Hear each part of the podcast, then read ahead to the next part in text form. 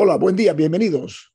Esto es Info Análisis, un programa para la gente inteligente. Hoy es 9 de junio del año 2022 y este programa es presentado por... Por Café Lavazza, un café italiano espectacular.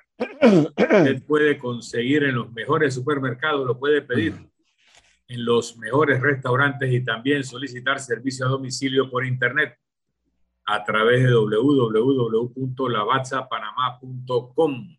Café Lavazza, café para gente inteligente y con buen gusto, presenta Infoanálisis. Bueno amigos, recuerden que este programa se ve en vivo, en video, a través de Facebook Live.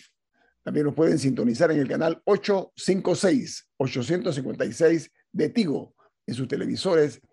Y de igual manera, también pueden sintonizarnos en la app de Omega Stereo, que es Omega Stereo y en, uh, disponible para los teléfonos uh, móviles o celulares y las tabletas, eh, tanto de la tecnología de, en cuanto al Play Store o el App Store. Eh, también estamos en Tuning Radio, una aplicación que es gratuita, donde pueden escuchar Omega Stereo 24 horas al día en cualquier lugar del mundo. ¿Cuál otra plataforma, Camila, tenemos nosotros? Bueno, también podcast, donde sea que usted escuche podcast. su podcast, puede encontrar Infoanálisis. Y todos los programas de Infoanálisis están colgados, todos quedan colgados en YouTube, en video, para que lo puedan ver. Si se perdieron el de ayer, el de hace una semana, de hace un mes, todos están allí a su entera disposición. Como es costumbre en este programa, eh, les damos a conocer a ustedes cuáles son los titulares que hacen primera plana en los diarios más importantes del mundo. Comencemos con el New York Times. Dice, mientras los sobrevivientes exigen acción, la Cámara de Representantes aprueba el proyecto de ley de armas en cuanto a la condena que se espera que se dé eh, en el Senado. Mientras dice que en un día de testimonios desgarradores de las víctimas del tiroteo de eh, la comunidad eh, de Ubalde, de Ubalde. Sí, los demócratas impulsan un paquete de control de armas que no tiene ningún tipo de posibilidad en el Senado de los Estados Unidos. Mientras el Washington Post, su principal noticia es hombre con arma de fuego fue arrestado cerca de la casa del uh, señor Brett Kavanaugh. Él es el juez, un juez de la Corte Suprema de Justicia y eh, este hombre eh, de, original de California dijo a la policía que él quería matarlo porque eh, él había recibido amenazas de la, de la, de la justicia era una forma de, de, venganza. El Wall Street Journal, su principal noticia es la vacuna de COVID de Moderna, dirigida a Omicron, produce eh, una respuesta muy fuerte, inmune, en los resultados que se están viendo. Se ha descubierto que la vacuna experimental diseñada para combatir tanto el Omicron como la COVID-19, el virus original, es más eficaz contra la nueva variante Omicron que la vacuna eh, actualmente disponible. Una buena noticia. Eh, por su parte, en Brasil, el hambre se dispara a niveles de hace tres décadas al alcanzar los 33 millones de personas eh, que representan el 16.1% de la población de ese país. Dice que las personas también aumentan en, eh, las personas hambrientas aumentan en 14 millones en solo un año, el año pasado. En Guatemala, la demanda de pruebas de COVID crece en ese país centroamericano a causa eh, de los eh, números que está reflejando la variante de Omicron y la demanda de pruebas de coronavirus han incrementado en los últimos días por la presencia, como dije, de esta subvariante del Omicron.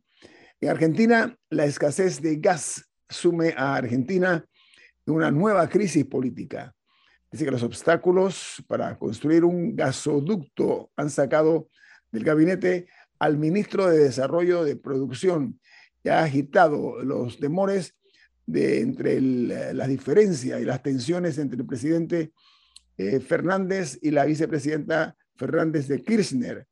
Dice la nota que gran, la gran crisis de gas y gasoil obliga a Argentina a importar y está secando los fondos, los dineros de las magras reservas del Banco Central argentino. Por otra parte, en República Dominicana, el asesino del ministro de Ambiente dice que llegó a su despacho con la intención de matar al, ministro por no haber eh, conseguido la aprobación de permisos eh, medioambientales para la importación de unas baterías.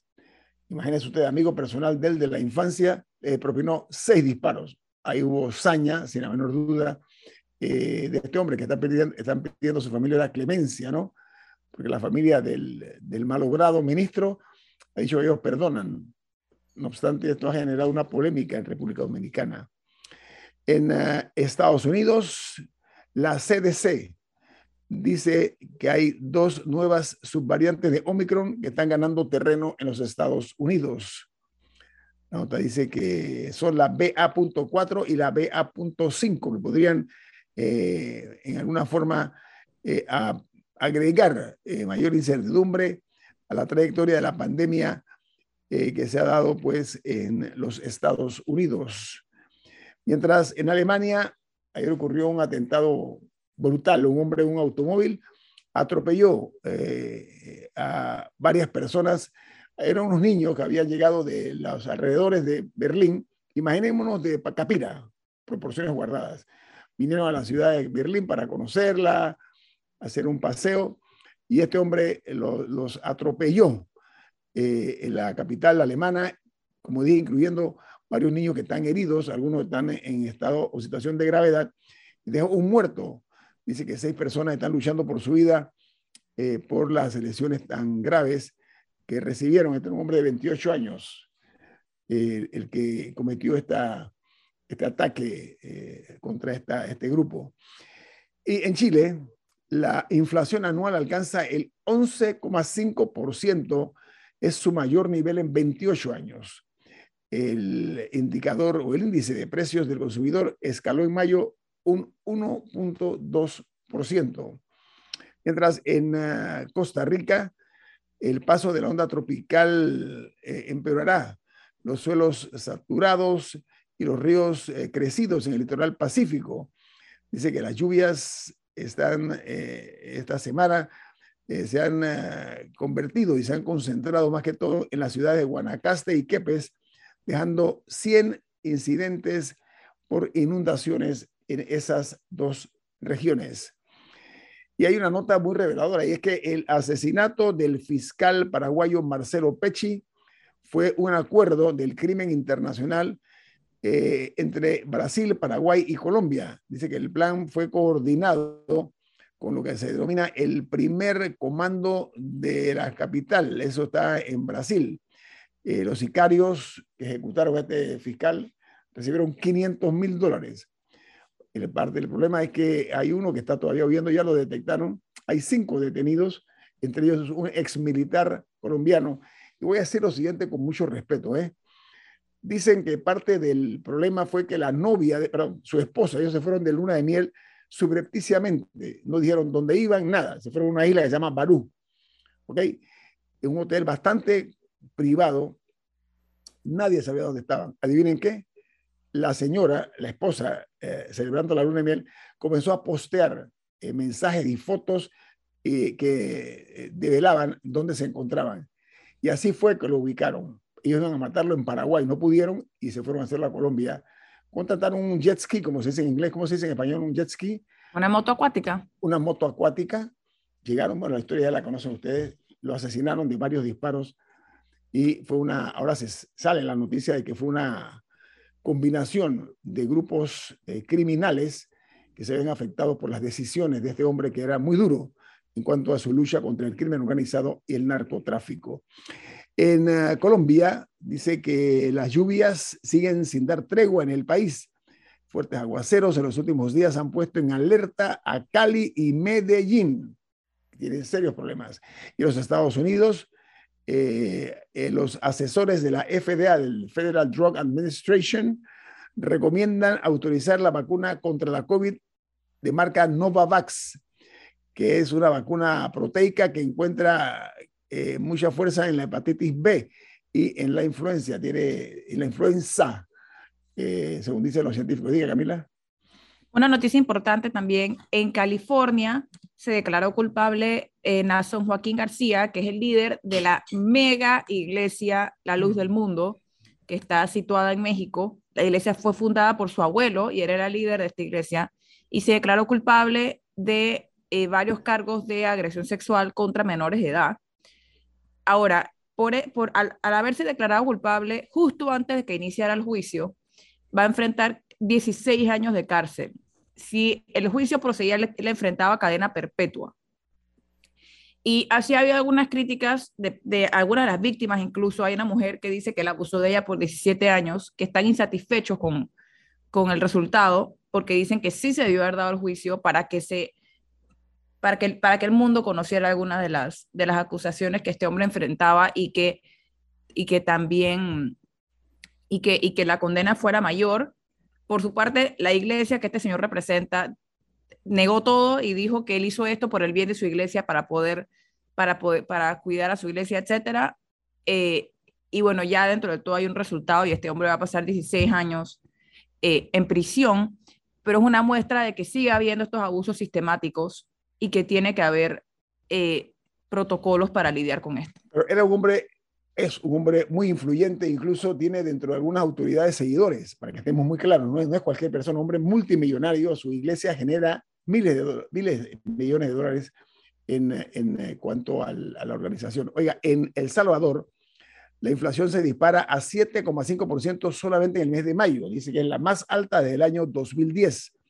Este indicador muestra que los eh, productos y servicios en El Salvador se encarecieron mucho más en el último mes, de acuerdo a información generada por el Banco Central de eh, la República de Salvador.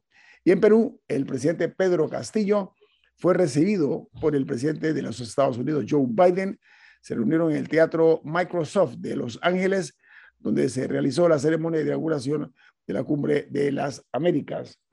Y el listado de los presidentes que no acudirán a la Cumbre de las Américas ha crecido. ¿Quiénes son? Ya se sabe que Cuba, Nicaragua y eh, Venezuela, pero ahora después ya el, el, resultado final es que eh, se excluyen de participar los presidentes de El Salvador, Honduras, México, Uruguay, que está a, afectado por la COVID-19, son los jefes de Estado que no han eh, participado en la Cumbre de las Américas.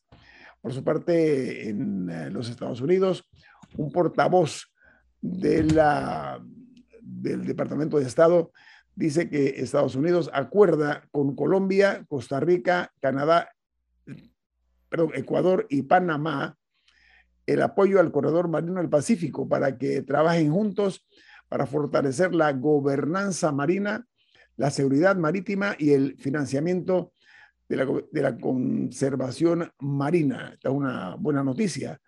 Lo importante es que se materialice, ¿no? Podemos comenzar aquí limpiando las playas de Panamá. Eh, sería un buen inicio de, buena voluntad en cuanto a esta eh, nueva fórmula que se ha encontrado en la búsqueda de ver cómo se sanean lo, los mares. Bueno, hasta aquí las notas internacionales. Viene más aquí en Info Análisis. Este es un programa para la gente inteligente. Bueno, señoras y señores, continuamos aquí en Infoanálisis. Nosotros eh, hemos tenido a bien invitar al director general del diario La Estrella de Panamá, el periodista Gerardo Berroa. Buen día, Gerardo, ¿cómo está usted? Pero antes de eso, te voy a dar un mensaje del Banco Aliado. El Banco Aliado te acompañan en tu crecimiento financiero. Ahorra con tu cuenta Más Plus, mejorando el rendimiento de tus depósitos. Banco Aliado, tu aliado en todo momento. Puedes visitar la página web de Banco Aliado en www.bancoaliado.com y también seguir eh, a Banco Aliado en las redes sociales como arroba Banco Aliado. Banco Aliado, tu aliado en todo momento. Bueno, decía que nuestro invitado es el periodista Gerardo Berroa, nada menos que director general de la Estrella de Panamá, la decana del periodismo panameño. Gerardo, bienvenido a Infoanálisis, buen día. Buenos días, don Guillermo, buenos días, Milton, buenos días, Camila. Aquí encantado de estar con ustedes participando este día 9 de junio. Muchas gracias. Oiga, eh, hay unos escritos suyos que son incendiarios, o sea, la gente, la gente eh, reacciona muy bien a, sus comentarios vertidos en, en, editoriales y que son, eh, además de leídos en el periódico, el medio impreso, también en las redes sociales. Así que los felicito por la valentía que se siente en muchas de las expresiones vertidas por usted en un país donde la gente a veces eh, sus reacciones son inocuas ante los múltiples problemas que tiene nuestro país. Así que en ese sentido quiero reconocerle, y esa es la razón por la cual lo invitamos aquí en Infoanálisis, por su capacidad periodística y por usted mismo, eh, con lo que se identifica usted en cuanto a las necesidades que tiene este país de mejorar. Hablemos de la basura, es un mal endémico, por una parte. Por la otra, es la prueba del colapso del servicio de recolección de basura. Es evidente, la ciudad eh, tiene promontorios, le llamo yo, pequeños patacones en varios sitios. Eh, voy a remontarme nada más aquí a la capital de la República. Y eso no únicamente conspira contra o, lastima o ofende la, la, parte visual de lo que vemos, esas, esos eh, cerros de basura, sino también contra la salud. Don Gerardo, estamos viviendo todavía, hay una pandemia que no se ha ido ni ha sido controlada, y eso coadyuva a la, a la, a la tragedia esta de la humanidad. Pero como si fuera poco, las lluvias coadyuvan también a que esa basura muchas veces es llevada por las corrientes y va a, creando, va creando eh, los temidos, las temidas eh, inundaciones que se concentran en la capital. En su opinión, don Gerardo, busquemos propuesta. ¿Qué, propondría usted con relación a esta institución eh, que se encarga del aseo de la capital? Adelante, don Gerardo. Buenos días, don Guillermo.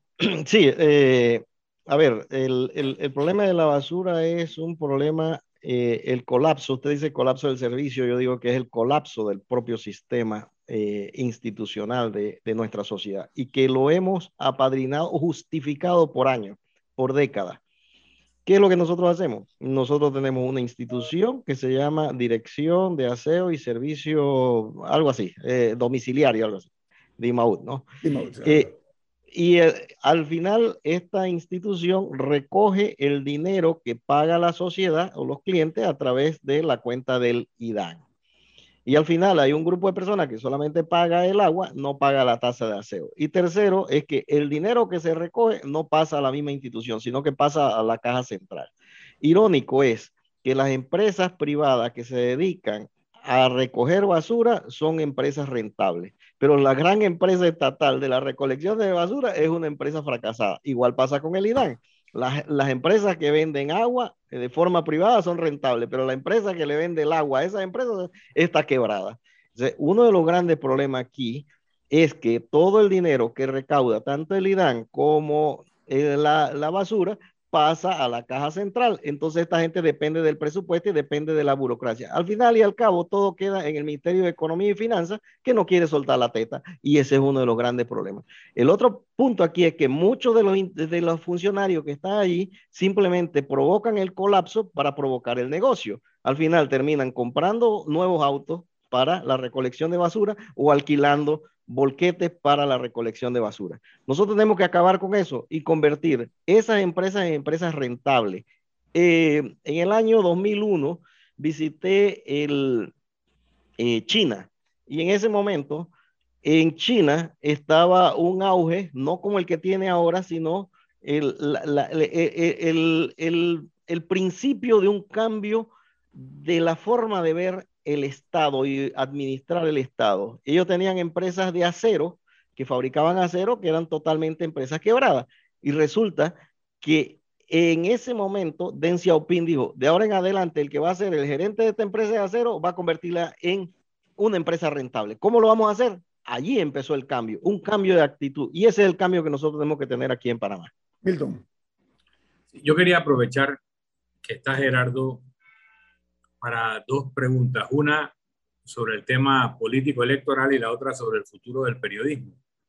En el tema político electoral, el presidente del grupo GESE ha anunciado que se retiraba de la presidencia del grupo para aspirar, o se dijo después que era para aspirar a una candidatura presidencial.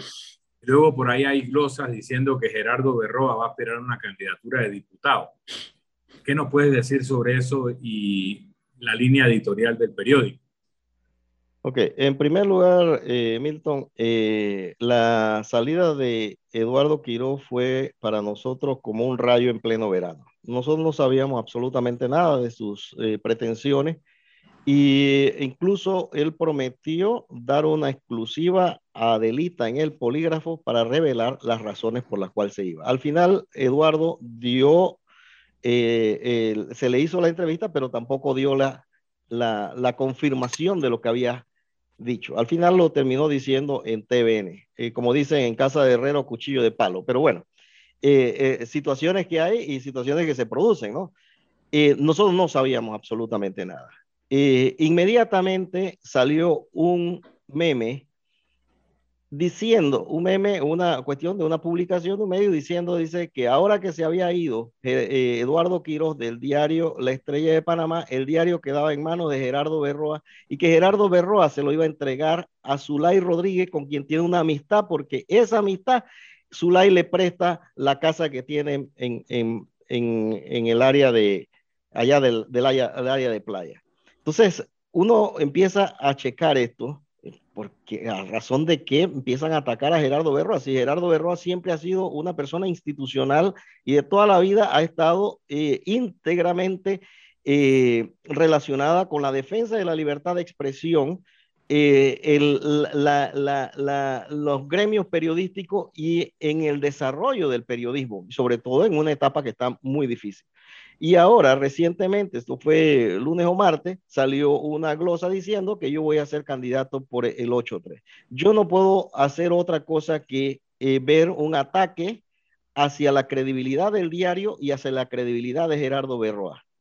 O sea, aquí toda persona tiene derecho a aspirar a una candidatura. En este momento yo no estoy pensando absolutamente en nada de esto, al contrario, estoy por el asunto de su segunda pregunta, el tema del periodismo. Para mí, nosotros los periodistas en Panamá estamos canibalizando el periodismo, hablando en pequeñeces, cuestiones muy, muy pequeñas, mientras está viniendo empresas periodísticas de índole global como El País, Forbes, está aquí Bloomberg, están metiéndose y están haciendo información desde Panamá hacia el mundo. Y nosotros seguimos peleando y peleando y cada día se canibaliza más y el, el, el, la información como tal está perdiéndose porque nosotros no estamos viendo el bosque, estamos viendo solamente el árbol. En Gerardo, en ese, en ese sentido, eh, el diario La Prensa, la corporación La Prensa está en graves eh, problemas económicos, hubo un desfalco, tienen demandas eh, y ahora están planteando, según vi por ahí, que probablemente reconvertir la operación, vender el edificio, vender la rotativa, dedicarse a hacer un medio digital. Eso es lo que se oye por allá. Luego, cuando uno ve un noticiero de televisión en Panamá, son puras gacetillas que manda la policía o el Ministerio Público noticias que no han producido siquiera el departamento de noticias, sino que tal cual le llegan, las meten en el noticiero sin ningún criterio de, verificación o validación. Y luego huecos en las calles, basura, eh, temas comunitarios, que no está mal que se mencione, pero no puedes meterle dos, tres horas de noticiero a temas de esa naturaleza y no plantear los grandes temas que antes se, presentaban en los noticieros. Entonces, cuando yo te pregunto el futuro del periodismo, en adición a lo que empezaste a decir, hay retos económicos y hay problemas de calidad de contenido que parece que están haciendo que los tradicionales medios dominantes estén camino a la quiebra o a la desaparición o por lo menos a la irrelevancia.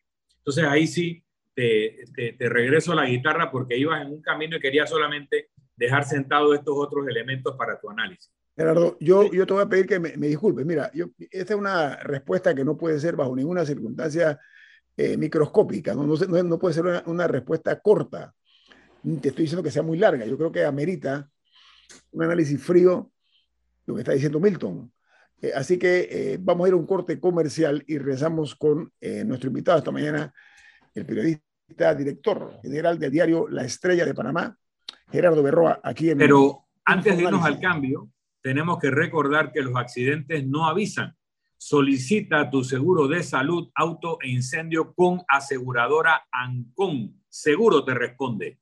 Este es un servicio regulado y supervisado por la Superintendencia de Seguros y Reaseguros de Panamá. Nos vamos a un cambio comercial gracias a aseguradora Ancon. Los accidentes no avisan Mejor asegúrate con aseguradora Ancon. Seguro te responde. Este es un servicio regulado y supervisado por la Superintendencia de Seguros y Reaseguros de Panamá. Estamos de vuelta gracias a Aseguradora Ancon.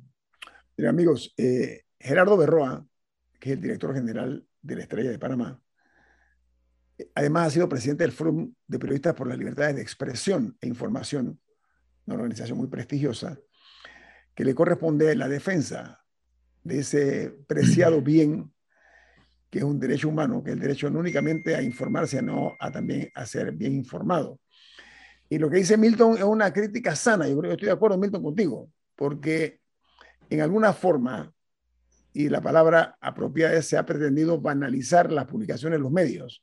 En este país, si no fuera por los medios de comunicación, todos estos escándalos multimillonarios de corrupción disculpen, no se hubieran conocido. Así de brutal es la realidad. Gracias a los medios de comunicación, es que la nación panameña y su gente, sus ciudadanos, han podido conocer las entrañas, el intestino mismo, lo que es el manejo eh, sin pudor alguna por parte, o alguno por parte de algunos funcionarios, que son los pillos y que se han robado hasta los cuadros de las paredes de las instituciones del Estado. Entonces, el periodismo ha jugado un rol importante pero la ciudadanía ha sido un poquito inocuo eh, la reacción de la misma en cuanto a estos escándalos. Gerardo, responde la señor Milton la pregunta que le formuló, por favor.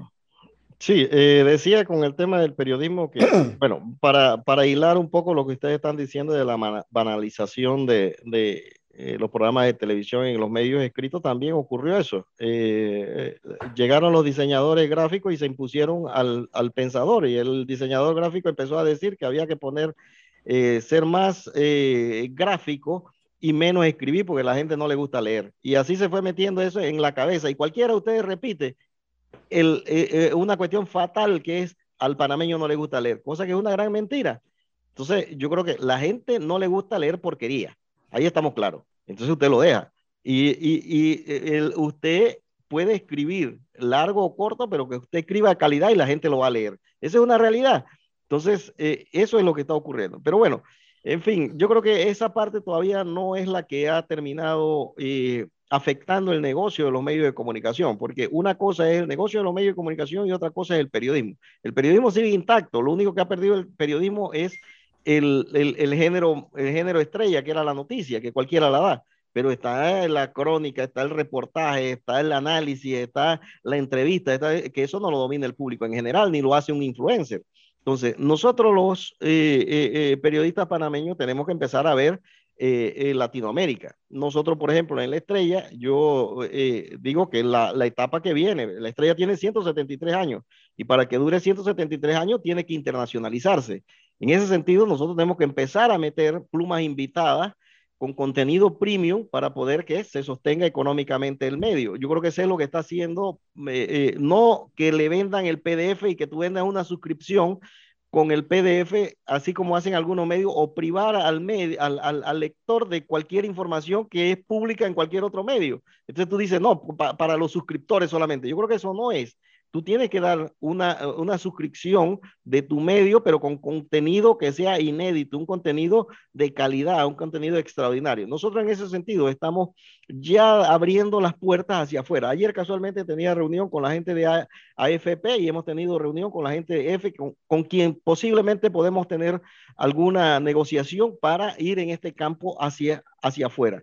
Nosotros tenemos un canal de Panamá que se, se abre al mundo tenemos un servicio de, de, de, comercio que se abre al mundo, tenemos una zona libre que se abre al mundo, tenemos una zona eh, económica acá en Panamá Pacífico que se abre al mundo y los medios de comunicación solamente estamos cerrados a Panamá. Eso no tiene sentido. Yo creo que nosotros tenemos que mirar hacia Colombia, Venezuela, Ecuador, Perú y todo el área de Centroamérica. Estamos hablando de un poco más de 200 millones de habitantes en lugar de seguir pescando en 4 millones de personas. Para entenderte, Gerardo, tú no estás hablando de traer columnas de Mario Vargas Llosa o de Ernesto Samper, sino de exportar contenido panameño a esos mercados. También puede ser, esa es, una, esa es, una, de las alternativas. En todo Centroamérica. Eso Mire, por ejemplo, claro que sí. Por ejemplo, ayer nosotros publicamos una foto, una, una caricatura que muy pocos panameños la entendieron aquí, porque no le siguen el, el, el, la, la, la, cuestión internacional. Estamos acostumbrando al panameño solamente a ver lo panameño. Pero la caricatura tuvo un éxito extraordinario en España.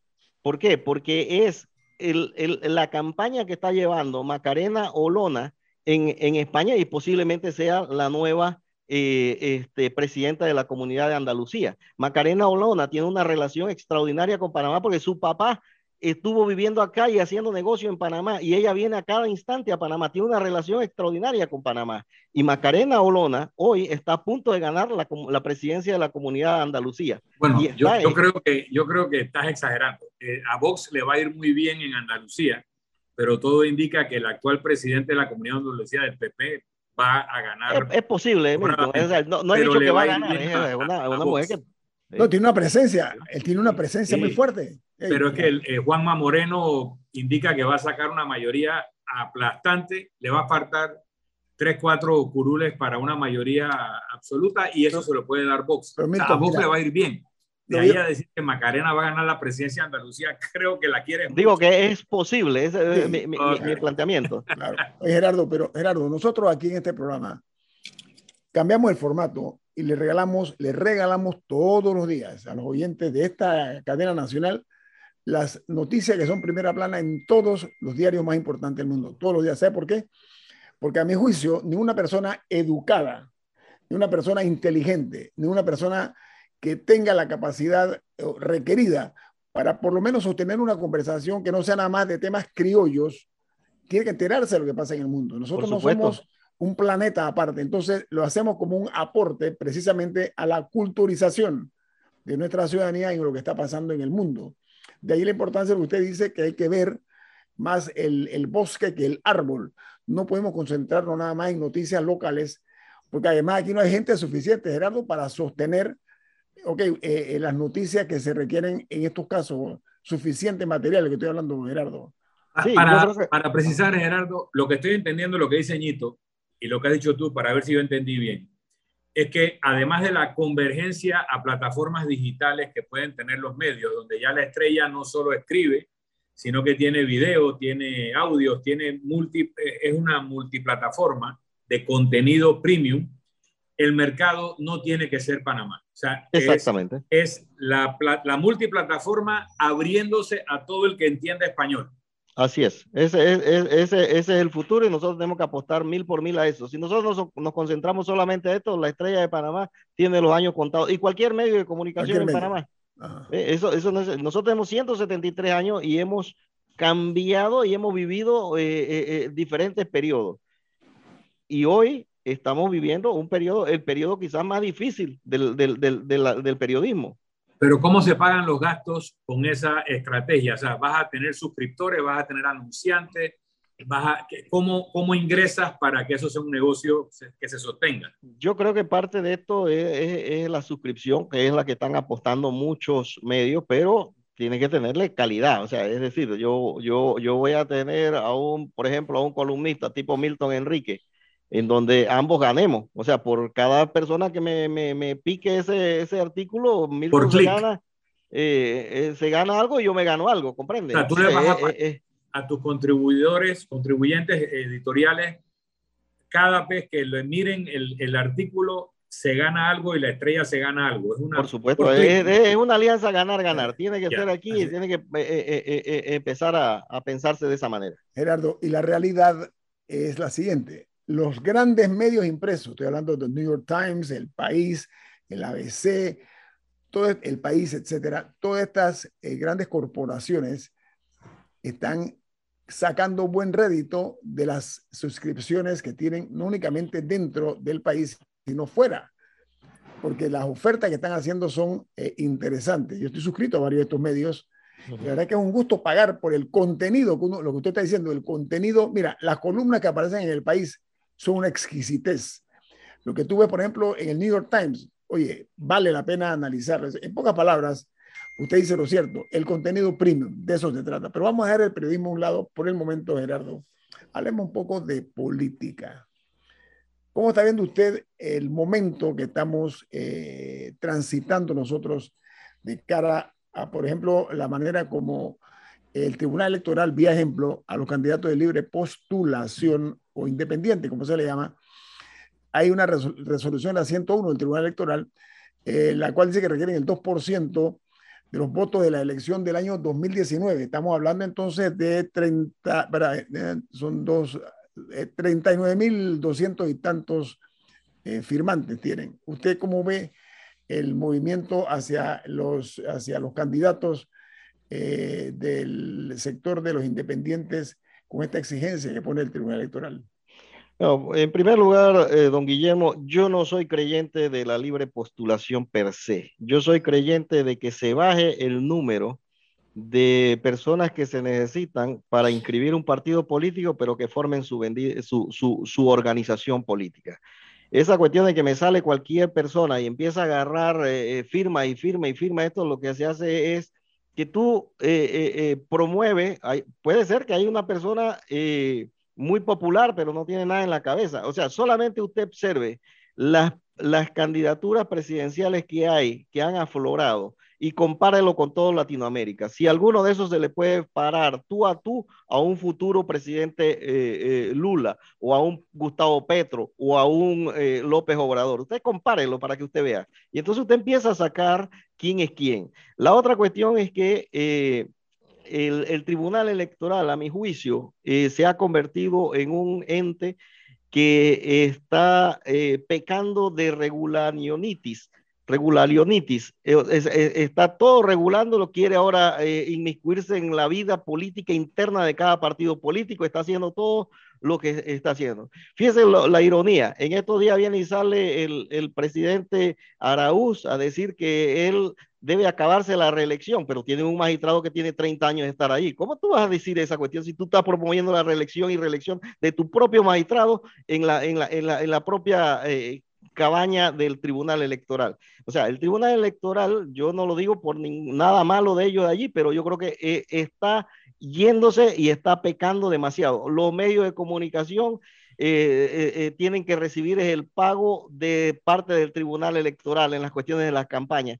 En toda esta cuestión. Fíjese la, ironía de la vez pasada. Traen a Humberto a la calle para que haga la, la exposición extraordinaria sobre el tema de el financiamiento de las campañas y la calle dice que aunque tiene sus aprehensiones entre la eh, financiamiento público totalmente y el financiamiento de privado, incluido dentro de la campaña, él, con toda la experiencia que ha tenido Colombia, lo mejor es que sea una campaña 100% financiada por el Estado, que es preferible. ¿Qué hizo el Tribunal Electoral? Recomendó la campaña financiada en medio. O sea, no cumplen con sus propias cuestiones. A mí eso me, me incomoda, don Guillermo. vamos a ampliar eh, eso, don Gerardo, porque la idea de este programa para gente inteligente, pensante, gente premium, es precisamente ilustrar, es precisamente eh, dar material suficiente como un aporte a la sociedad. Usted habla algo interesante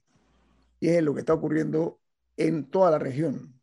¿sí? Las figuras que están apareciendo y cómo el, a ver, el, juego eh, político eh, ha ido digamos que descomponiendo lo tradicional, las figuras tradicionales. Hay nuevos, nuevas figuras, hay nuevos comportamientos, hay nuevas tendencias. Hablemos de eso al regreso aquí en Info Análisis con el director general del diario La Estrella de Panamá, Gerardo Berroa. Viene más aquí en Info Análisis. Este es un programa para la gente inteligente.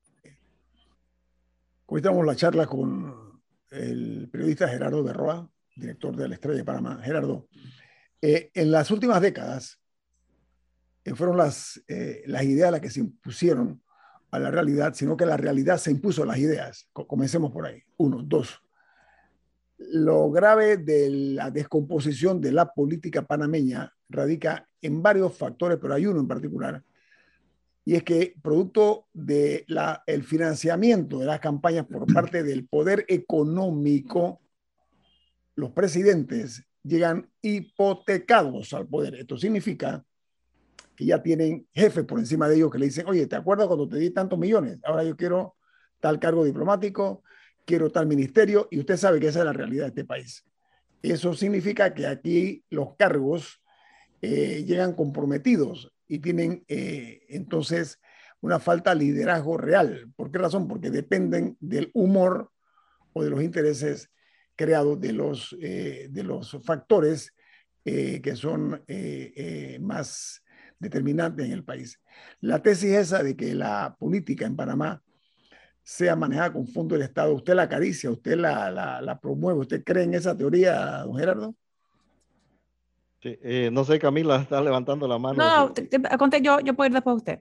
Sí, eh, a ver, sí, yo prefiero que sea una campaña pagada 100% por el Estado antes que el financiamiento privado. El financiamiento privado no solamente el poder económico es el que corrompe a nuestros políticos, también está la, la peor figura que es el narcotráfico.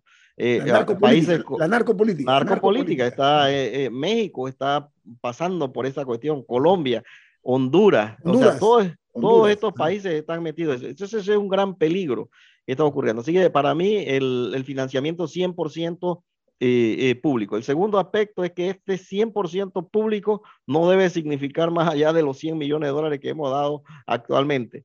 recuerdo que una vez un, un magistrado, yo le pregunté, ¿por qué no agarremos y resolvemos el tema del financiamiento? Dice, es que hay un gran obstáculo. Los propios medios de comunicación son los que se oponen a todo esto. Claro, es, una gran tajada. Y eso es, es, es una realidad. Y es la hipocresía que nosotros tenemos aquí. Aquí hay una gran hipocresía en el tema de la política. Porque hablan de un lado... Gerardo, permiso, Gerardo, quiero, quiero, porque creo que es de justicia. Nosotros no aceptamos eh, material ni cuñas políticas, para que sepa. No ahora desde que esto nació, nosotros no aceptamos cuñas ni de políticos ni de gobierno en los programas de opinión de la empresa, para que sepa. Diga, Camila. Sí, un comentario eh, de un oyente dice, el oyente Reinaldo, dice, ¿por qué tienen los impuestos que financiar las campañas? Los puestos de elección tienen que ser ad honorem y se resuelve el problema. Con respecto a esto, el problema es que si los puestos fueran ad honorem, solamente una persona que, tiene muchísimo dinero y que se puede sostener a sí misma por esos cinco años sin recibir un salario eh, podría aspirar. O sea, una persona clase media no podría aspirar a no ser que a no ser que tenga ingresos entrándole por otro lado y sería peor que la idea al final esto es un trabajo que debe ser remunerado y debe ser remunerado eh, acorde a las responsabilidades eh, con las que carga. Y eh, no sé si alguien más quiere opinar sobre eso, pero con respecto a lo del financiamiento público también, eso debe ir acompañado de un mayor control de lo que cuestan las campañas. Las campañas en Panamá son de las más caras de la región. Yo, yo, vi unas cifras una vez, que eran de las elecciones de 2014, me parece, y era terrible comparado, o sea, cuánto costaba, cuánto costaba cada voto comparado con el, el, resto de la región. Y eso eso se controló un poquito con la reforma de 2017, pero eso tiene que ver, por ejemplo, con acortar los tiempos de campaña. Mientras más larga una campaña. Totalmente.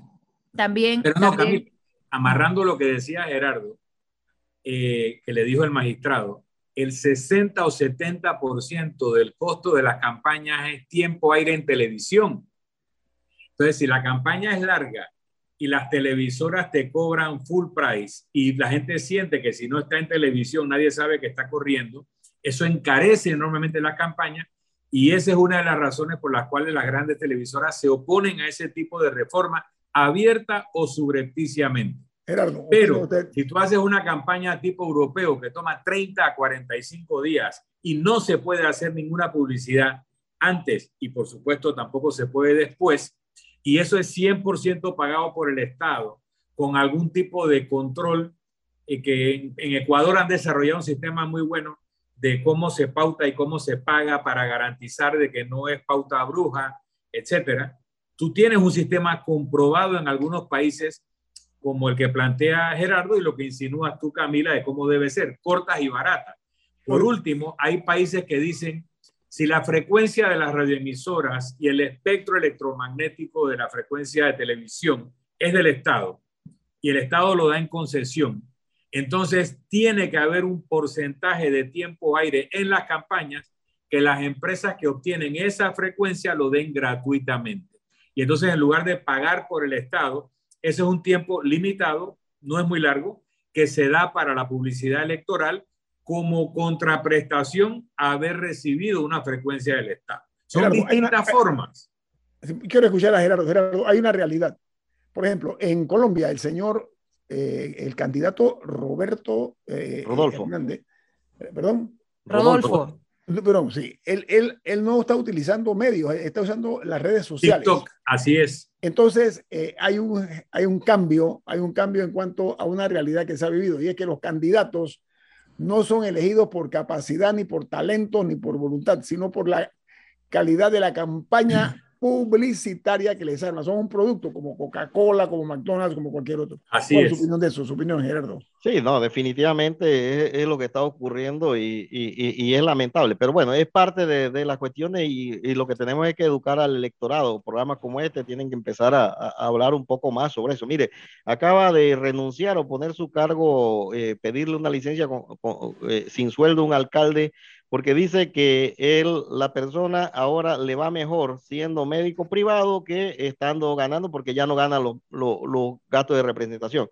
Ese es el típico, la típica figura que va al Estado a obtener lucro en lugar de lo que prometió, que era resolver los problemas de la sociedad. Yo, yo creo que eso, eso entiende. Miren la otra cuestión que yo le comentaba ayer por chat que es, la situación de Juan Diego y Silva. Bueno, en el caso de Silva no tanto, porque ahorita tengo una, una opinión sobre eso. Juan Diego dice, no, yo voy en contra de la reelección, contra la reelección, y ahora se está tragando su propia palabra porque no va a la reelección. Yo no soy en contra de la reelección per se. Al contrario, yo le mando un mensaje a Juan Diego aquí que diga, me equivoqué, hay un error en toda esta cuestión. Yo sí quiero ser candidato y si ustedes me eligen, me eligen. Que sea un, un papel de la sociedad, no sea un papel de, de una palabra y una promesa. Se equivocó, se equivocó es un, es un error. El otro punto es que dice Silva que él no va, pero Silva fue suplente de Ana Matilde. Ah, eh, él después fue diputado. Ahora Ana Matilde va a ser. Fue asistente de Ana Matilde. él, era, él no era suplente de Ana Matilde, él trabajaba en el despacho como, como abogado. Bueno, el punto es que eh, eh, Silva no va, pero Ana Matilde sí va a la, candidatura. Entonces, el tema de la reelección, que es? Es una misma figura, genio y figura hasta la sepultura. Entonces, son cosas que hay aquí en, en la cuestión. Yo le sugiero a ambos, que son buenas figuras, que son personas que hay, que dejen esa pendejada de estar diciendo de que no voy a la reelección, que pidan disculpas. Me, no, pero señores, voy a la reelección. coherentes, no van a la reelección de diputados, pero pueden correr para alcalde o para representante. Todavía no tienen edad para presidente Claro, pero yo creo que puede ser, o sea, yo creo que le diría mejor. Corren a otro cargo, no, eh, pasa nada. Eh, y, y, dejemos de martirizar eso. Ve acá, Angela Merkel no fue eh, canciller durante 15 años. A ver, Joe Biden, ¿cuántos años fue? Hasta viejito llegó y se convirtió en presidente de la República. ¿Usted me va a decir que la reelección es muchos años, Gerardo, Muchos años. Muchos años. ¿Eh? Y va a culminar su, su, carrera como siendo presidente de la República. Bueno, justo ayer comentábamos en este programa, o por lo menos yo compartía mi opinión al respecto, de que el problema no es la reelección, el problema son los medios a través de los cuales se da esa reelección, o sea, el, tema de financiamiento, el clientelismo, etcétera, y que esas son las cosas que se deben corregir.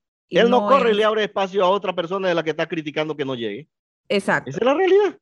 Exacto. Gerardo, eh, para cerrar, en este momento y a esta hora, yo no veo que hay una oferta en el, así, oteando el futuro, ¿no?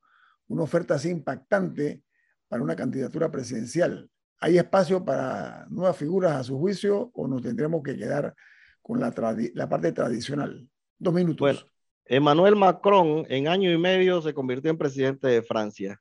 Y eh, Rodolfo eh, Hernández, usted ni siquiera lo ponía en la figura como una persona que iba a ganar, iba a estar en, la, el, balotaje. Entonces, eh, sí, sí la hay, de que la hay, la hay. si las elecciones son mañana, Ricardo Martinelli gana. Gerardo, en Panamá nunca ha pasado eso. Todo indica que la próxima campaña los grandes contendores van a ser dos expresidentes de la República con una cantidad de candidatos independientes que van a estar repartiéndose el resto del electorado. Pero salvo situaciones judiciales de por medio, parece que la próxima campaña va a ser entre dos expresidentes. Bueno, todo eso parece indicar, pero aquí también decía que una tercera fuerza no ganaba y, ganó. Aquí también decían que una persona, un outsider, no ganaba y ganó. Tenemos presidente de la República. Gerardo, eh, eh, eh, nunca llegan, Milton. pero el outsider primero se volvió insider antes de ganar. Gerardo, hay una, usted es un hombre de experiencia, hay lo que se llama tendencia, ¿sí? Usted conoce el concepto de la tendencia. Hay una tendencia en América Latina a la sorpresa, no lo olvidemos. Nosotros. Sí, sí, sí, sí. Yo, yo, para culminar aquí, don, don Guillermo, yo soy. Eh, nosotros, no importa que si nosotros resucitamos a la Madre Teresa de Calcuta y la ponemos de presidente, el sistema la va a llevar a la corrupción. Nuestro problema aquí es el sistema y a las pruebas me remito. Desde Brasil hasta México, usted ve países eh, subdesarrollados no han llegado. Los únicos dos países desarrollados son Estados Unidos y Canadá. Uno lleva un sistema parlamentario y el otro lleva un presidencialismo indirecto. Entonces el sistema nuestro no sirve, crea reyesitos que llevan a la corrupción y punto. Esa es la realidad, es un fracaso total. Con eso cerramos, Gerardo. Gracias por sus propuestas, por sus comentarios. Lo respetamos mucho y se le estima. Que tenga buen día, don Gerardo Berroa. Hasta luego a todos los oyentes, Camila, don Milton, Guillermo. Nos vamos, pero lo hacemos disfrutando. Ah, perdón, don Guillermo. Viene, Álvaro Alvarado con su programa Sin Rodeos aquí en Omega Estéreo. Diga, don Milton, ¿quién despide? Nos vamos, pero lo hacemos disfrutando una deliciosa taza del café Lavazza. Café italiano espectacular. Café Lavazza, un café para gente inteligente y con buen gusto. Despide Infoanálisis. Nos vamos y nos vemos. Hasta mañana. Y nos vemos. Camila, hasta mañana. Me acapararon todas las líneas ahí.